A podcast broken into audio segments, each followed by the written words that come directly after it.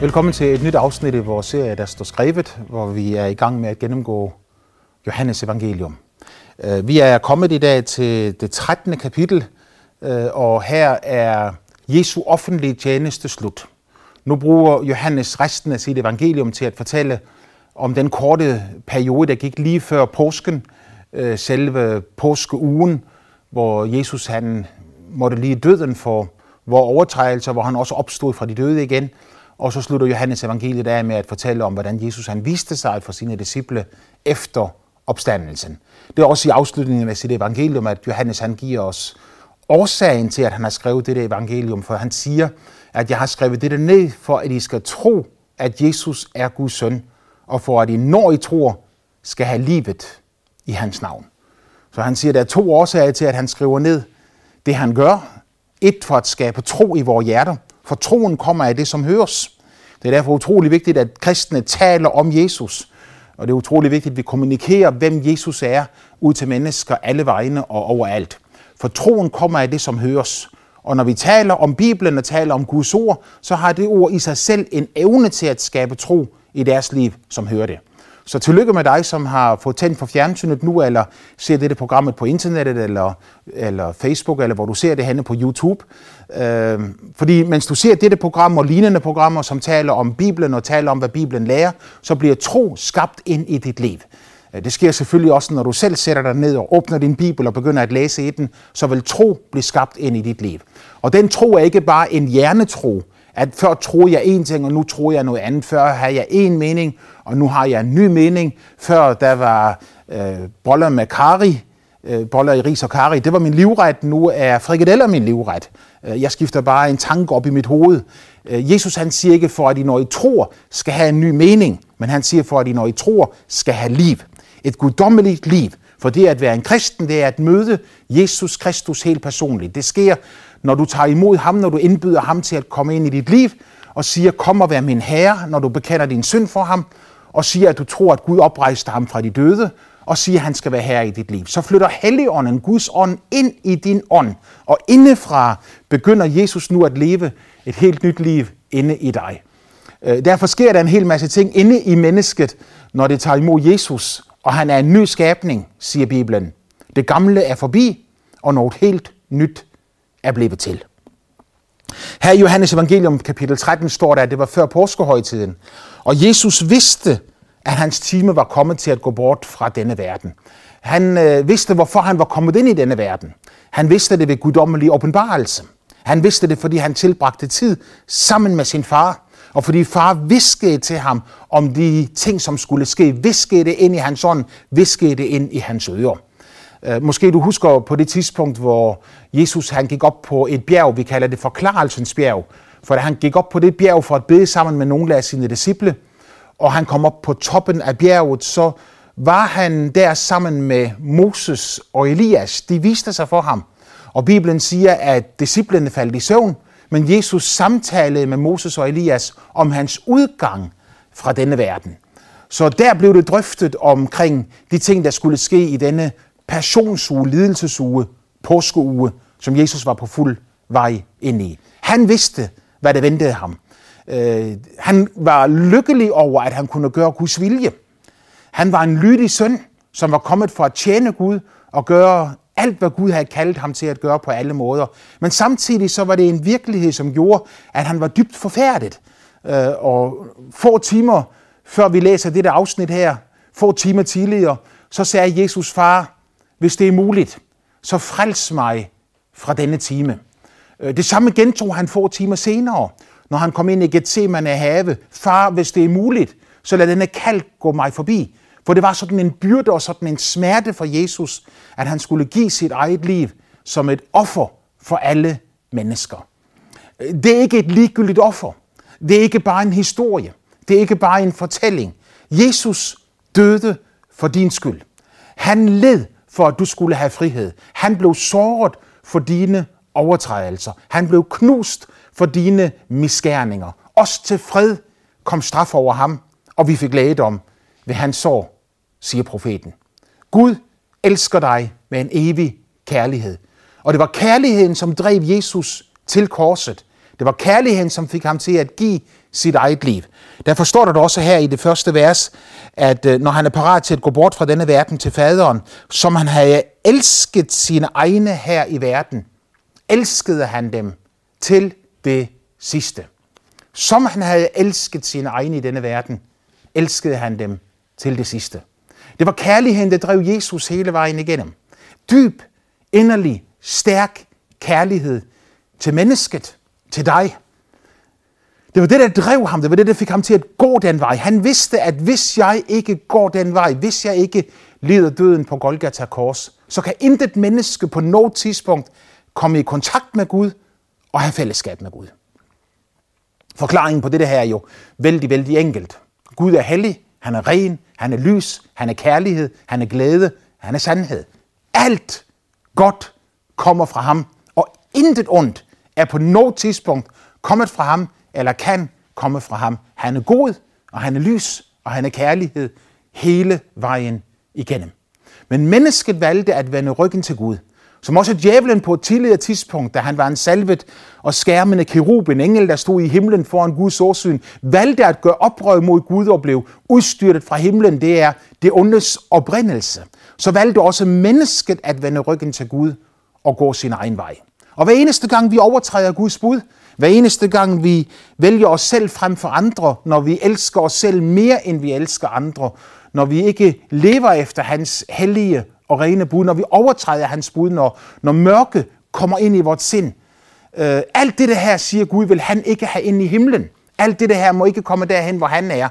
Vi er skilt fra Gud, og Jesus kom så for at genoprette denne adskillelse.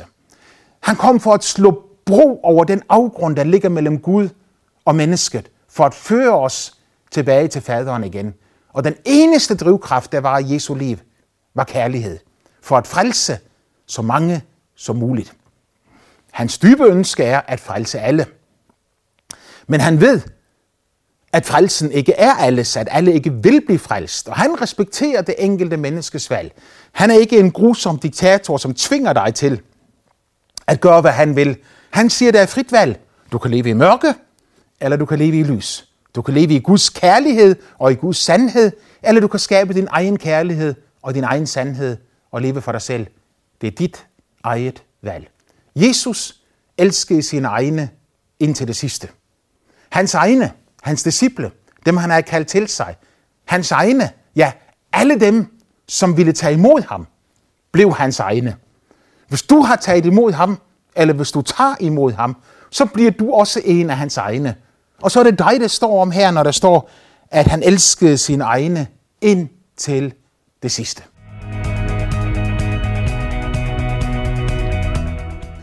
Paulus han ligesom griber tråden fra det her, når han i Romerbrevet siger, at jeg er overbevist om, siger han så, at intet kan skille mennesket fra Guds kærlighed. Ikke det høje, ikke det dybe, ikke djævel, ikke dæmoner, ikke synd, ikke det nutidige, ikke det fremtidige. Han siger, ingenting kan skille os fra Guds kærlighed i Kristus Jesus. Gud elsker dig indtil det sidste. For ham er det lige meget, hvad du har gjort. Det er lige meget, om du er en stor synder eller en lille synder, om du er en stor overtræder eller en lille overtræder, om du er konge og dronning, kronprinsesse eller kronprins, eller om du er en, en, øh, en, der ligger og sover ude og ikke har et sted at bo, eller du er narkoman, eller hvad du måtte være. Gud elsker alle mennesker lige højt, og han gør det indtil det sidste. Og i hvert menneske, fra kongen til den, som ikke har et sted at bo, alle mennesker har et valg at træffe, nemlig at elske Gud tilbage igen. Uanset om mennesket træffer det valg, så har Gud allerede truffet sit. Han elsker dig med en ubegrænset og fuld kærlighed, og det har han bevist ved, at han gav sin egen søn for dig. Øh, Paulus' logik i Romerbrevet er jo øh, så skarp, som den bare kan være. Han, som ikke sparede sin egen søn, siger Paulus. Gud, som ikke sparede sin egen søn, men gav ham hen for os alle. Hvor skulle han kunne andet end skænke os alle ting med ham? Så har du Jesus, så har du alt. Har du ikke Jesus, så har du ingenting. Alt kommer til at forsvinde. Men Gud respekterer dit valg. Han tvinger ikke den, der ikke vil have Jesus, til at tage imod Jesus. Men han respekterer dit valg, så du kan selv bestemme, hvor du vil leve her i dette liv, og også hvor du vil leve i evigheden. Men Bibelen siger klart og tydeligt, at han elskede sine egne ind til det sidste. Da de nu holdt aftensmåltid, står der i det andet vers, og djævelen allerede havde indskudt den tanke i Judas, Simons søn Iskariots hjerte, at han skulle forråde ham.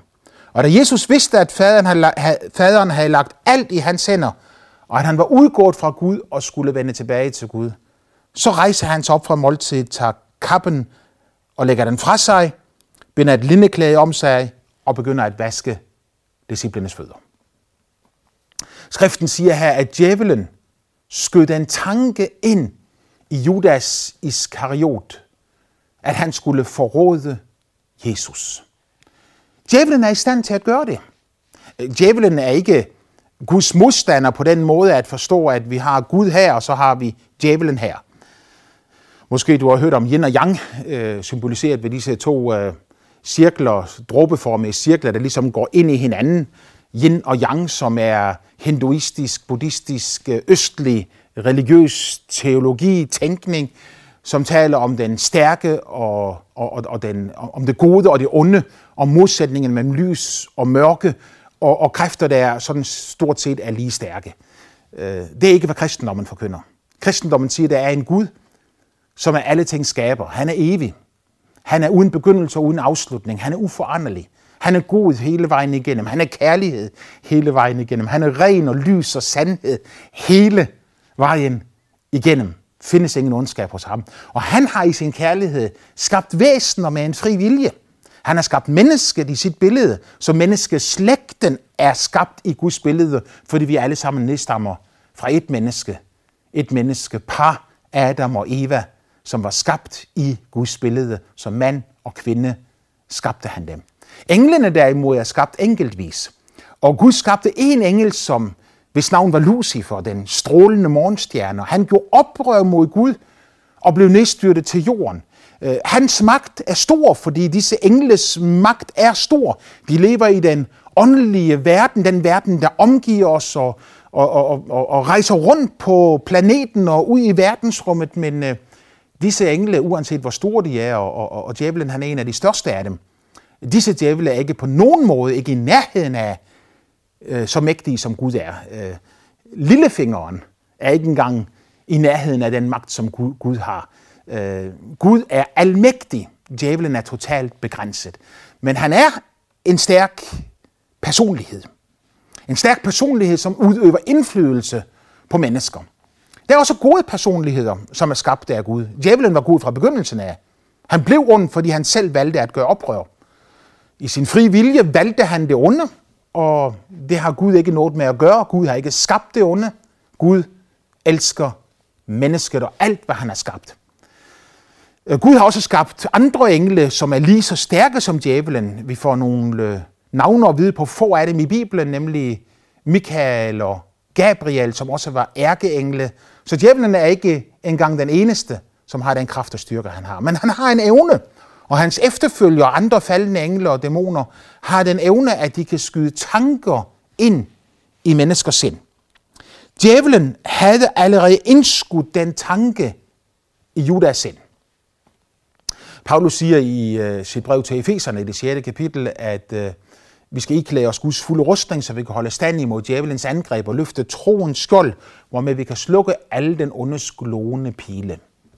Den onde glående pile er altså tanker, som han skyder ind i menneskets sind, som kommer ind og sætter sig fast, og vi begynder at tænke og overveje, om det, som Bibelen siger om Gud, nu også er sandt, eller om det ikke er sandt.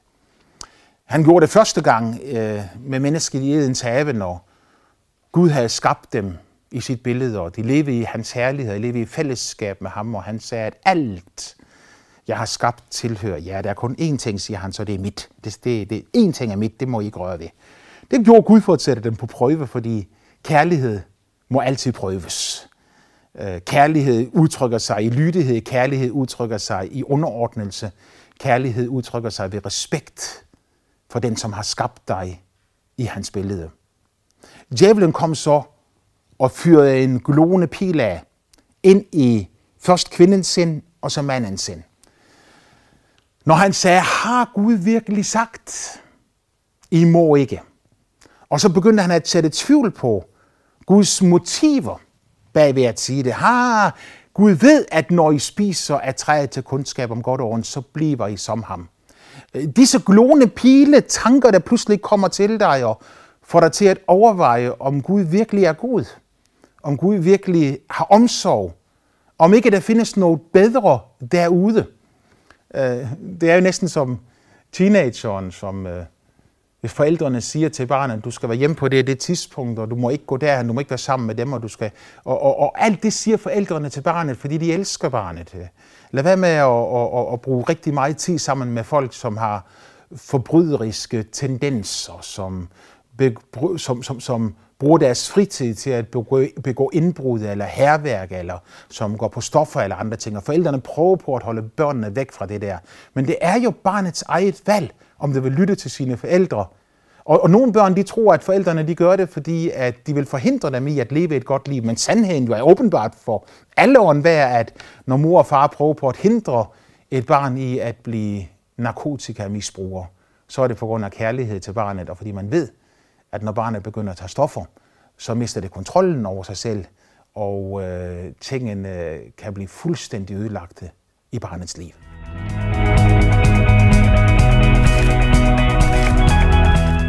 Så rendyrket kærlighed kommer til udtryk ved advarsler, bud og regler. Men det er jo altid mennesket selv, der vælger, om det vil adlyde denne øh, kærlighed, disse kærlighedsbud, eller om det vil gå sin egen vej. Mennesket kan, kan samtidig være urimelige og give urimelige bud til deres børn. Gud er aldrig urimelig. Aldrig. Aldrig. Hans bud er kærlighedsbud. Hvad eneste bud, han giver. Han har aldrig givet et eneste bud for at hindre mennesket i at blive mere glad. For at hindre mennesket i at blive mere lykkeligt. For at hindre mennesket i at leve mere i frihed. Jesus siger, I skal forstå sandheden, og sandheden skal sætte jer fri. Han vidste, at frihed det kom fra Guds hjerte. At frihed det kom fra Guds ånd. At frihed kom fra Guds ord. At når mennesket ville leve i overensstemmelse med Guds vilje, så ville frihed fylde det og gennemtrænge det. Men Satan skød en glående pil ind i de første menneskers sind. Ha. Nu behøver vi ikke at give dem skylden, de første mennesker, fordi det samme sker med os. Når vi pludselig får en tanke om, at vi bør gøre et eller andet, som vi godt ved er forkert, men vi gør det alligevel for personlig vindings skyld. Helt fra at være utro øh, til at stjæle til whatever du nu måtte nævne. Øh, og vi har sådan en mærkelig forsvarsmekanisme, at hvis andre gør det mod os, så synes vi, det er dybt uretfærdigt. Hvis vi gør det mod andre, øh, så har vi altid en eller anden undskyldning, eller altid en eller anden forklaring på, hvorfor det er rigtigt af os at gøre det mod de andre. Gud kalder synd for synd, han kalder mørke for mørke, uanset hvor det findes henne. Djævelen går rundt og skyder glående pile ind i menneskers sind. Det kommer som tvivlstanker. Jeg kan vide, om Gud nu også er en virkelighed. Jeg kan vide, om Gud nu også er kærlighed. Her skød han en tanke ind i Judas Iskariots hjerte, at han skulle forråde ham. Vi talte i vores sidste program om forhærdelse, og vi så i vores sidste program på, hvordan at øh, når Moses skulle føre Israels folk ud fra Ægypten, så forhærdede Farao sit hjerte. Og vi så på det her underlige, at Bibelen det ene øjeblik siger, at Gud forhærdede hans hjerte, det næste øjeblik står der, at han forhærdede selv sit hjerte. Og jeg sagde det i det sidste program, at forhærdelse er som at gå hen over et stykke jord. Hvis du har gået nok gange på det samme stykke vej, så får du en fasttrampet sti. Når du får en fasttrampet sti, så kan ting ikke vokse der længere, og det bliver hårdt. Sådan er det med hjertet også. Når et menneske nok gange har truffet det eget valg, så sker der en forhærdelse i menneskets indre. Judas, han var udvalgt af Jesus til at være en af de 12 apostle, en af dem, der stod Jesus allernærmest. Nogen ville argumentere, at Jesus udvalgte ham, fordi der var jo en, der skulle forråde ham, som om det var Guds plan, at Judas skulle forråde Jesus. Jeg forkaster den tanke med, med, med, med absolut styrke. Gud ville ikke, at nogen skulle forråde Jesus. Gud udvalgte ikke nogen til at forråde Jesus. Gud har udvalgt alle til frelse og til at leve i fællesskab med ham i dette liv og i alle evigheder. Men et menneske vælger selv sin vej i livet. Og når Judas så, at modstanden mod Jesus rejste sig, han var kasserer, og jævnligt, siger Bibelen, så stak han til side af de penge, de fik, og brugte nogen af dem selv. Og når man på den måde den ene gang efter den anden overtræder sit egen samvittighed, og bryder sit eget hjertes love, så sker der en forhærdelse i et menneskes indre. Første gang så går den 1 mm, næste gang så går den 2, næste gang så går den en centimeter, så går den 2, og så går den lige pludselig en meter, og så går den 2, og vi kommer længere og længere bort fra sandheden. Og vi kan mærke det mindre og mindre. Judas var ganske enkelt modtagelig for satans bedrag, fordi han allerede levede i løgn og bedrag selv. Og når man lever langt nok tid i løgn og bedrag, så risikerer man til sidst at komme derhen, hvor man ikke længere har kontrol over det løgn og bedrag, som ligger i ens eget liv. Satan skød en tanke ind i ham, at han skulle forråde Jesus. Jesus vidste, at øh, faderen havde lagt alt i hans hænder. Han var udgået fra faderen, og nu skulle han tilbage til faderen. Og så vælger han her ved dette aftenmåltid at give sine disciple et eksempel på, hvad det vil sige at leve i ydmyghed og sandhed foran Gud. Han rejser sig op, og almindeligvis så var det jo sådan i, i de dage, at øh, når de spiste, så lå de til bords. Og almindeligvis så var det også sådan, at når de kom ind i et hus, så var der en tjener, som vaskede alles fødder, sådan så øh, de var rene, når de skulle spise, og ikke have snavsede fødder oppe på, oppe på øh, den divan sofa, hvor de nu lå og spiste. Øh, det var ikke sket i dette tilfælde, så Jesus han rejser sig op, og så tager han et fad, og så begynder han at vaske alle disciples fødder. Øh, han giver dem et forbillede, at den første skal være som alles tjener. Den øverste skal være som alles tjener. I kalder mig herre og mester, siger han, og I har ret, for jeg er det. Der er nogen, der siger, at, at lederskab betyder, at ingen skal lede. Jeg tror, at lederskab betyder, at nogen skal lede. Men en leder må altid have et ydmygt hjerte, og altid have et hjerte, der er parat til at gå en mil længere øh, øh, end andre. Altid parat til at bære byrden mere end andre mennesker. Jo mere man leder, jo større bliver ansvaret. Og Jesus giver dem et eksempel ved, at han går bøjer sig ned og vaske alle disciplenes fødder. Peter, herlige Peter, han øh, siger til Jesus, øh, så ikke kun mine fødder her. Først prøver han på at få Jesus til ikke at vaske hans fødder. Han siger, øh, jeg er ikke værdig til at få mine fødder vasket af dig, Jesus. Jeg skal vaske dine fødder. Men Jesus siger, lad mig nu få lov til at betjene dig. Og så siger han, men så ikke kun fødderne, så skal du vaske alt sammen. Han ville have alt eller intet. Men Jesus han ser på ham, og han siger, den der har vasket sine fødder, øh, den der er badet, har ikke nødt at tvætte andet end fødderne, men er ellers helt ren. Og I er rene, dog ikke alle. Og igen så refererer Jesus hen til øh, Judas, for han vidste, hvem det var, som skulle øh, forråde ham. Når jeg nu jeg er jeres herre og mester, siger Jesus, og jeg har gjort dette her, så har jeg efterladt jer et forbillede, så I også er skyldige til at tvætte hver andres fødder. Så giver han dem en ny befaling. En ny befaling giver jeg jer, at I skal elske hinanden, som jeg har elsket jer. Derpå skal alle kende, at I er mine disciple, at I har indbyrdes kærlighed. I Guds menighed tror vi på lederskab. Jeg tror faktisk, at kristen lederskab er et af de allerstørste behov i den kristne kirke i vores dage. At vi har brug for ledere, der vil rejse sig op og tør rejse sig op og få lov til at rejse sig op og lede menighederne, lede kirkerne ind i det, som er Guds vilje og Guds plan. Mennesker, mænd og kvinder, som er udvalgt af Gud til at gå foran, som han udvalgte nogen til at gå foran også på bibelstid. Men disse ledere må altid være dem, der elsker mere end nogen anden. Det må altid være dem, som i lighed med Jesus er parat til at lægge deres liv ned. I kalder mig herre og mester, og jeg er ret, for jeg er det. Men han var ikke for stor til at bøje sig ned og vaske deres fødder. Så Jesus beredte øh, sine disciple her til at øh, leve sammen i kærlighed efter Jesu død og efter hans opstandelse fra de døde. Han viste sin kærlighed til dem ind til det sidste. Han elskede dem dybt og inderligt med alt, der var i sig, og han gav udtryk for denne kærlighed. Han talte til dem med ord, og han talte til dem med handlinger og efterlod dem et forbillede, som de kunne vandre i.